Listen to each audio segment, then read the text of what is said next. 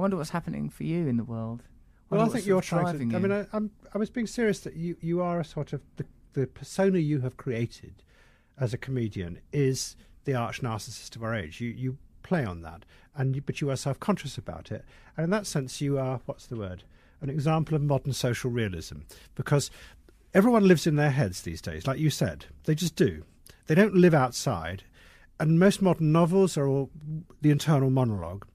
And in a way, you're an exponent. You're, you're, you you you you demonstrate that in three-dimensional space. You, you're very good at doing the bringing out the consciousness, the, the the way people live in their heads all the time, and you express it in a big, what you would call comedic way. Well, it is objectively comedy. It is a discipline. It's an art form. You don't have to qualify what, it with what, what you would call. And what you're keeping bumping up against is what lies beyond that. Yeah? And is it religion? Or is that it?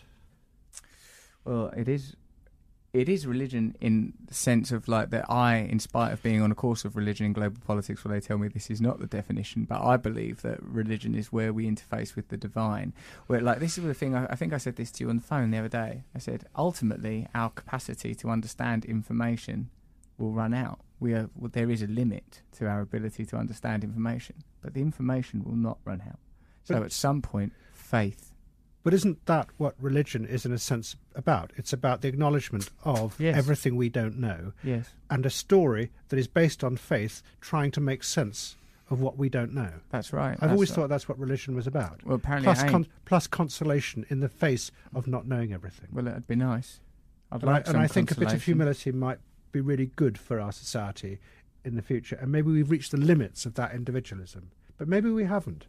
Maybe this is it, because we think of like uh, Trump as a sort of like a sort of a gargoyle decoration on the priapic thrusting hard on of an individualistic well again age. again you can look at, you can look at Trump as the fag end of that sort of individualism that started back in the seventies. It means fag in English, American listeners.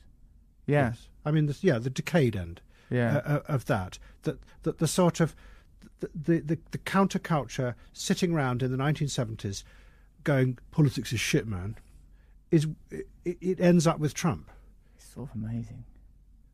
You know, and I can see he has as many roots in the punk movement as he does in, in, in the libertarian right wing of the mm. seventies. And he's somehow a, a moment where all those currents have come together and are showing how decayed they've become. Which means, again, we're waiting for something else. Yeah? I agree. Well, it's time for something else. It absolutely is.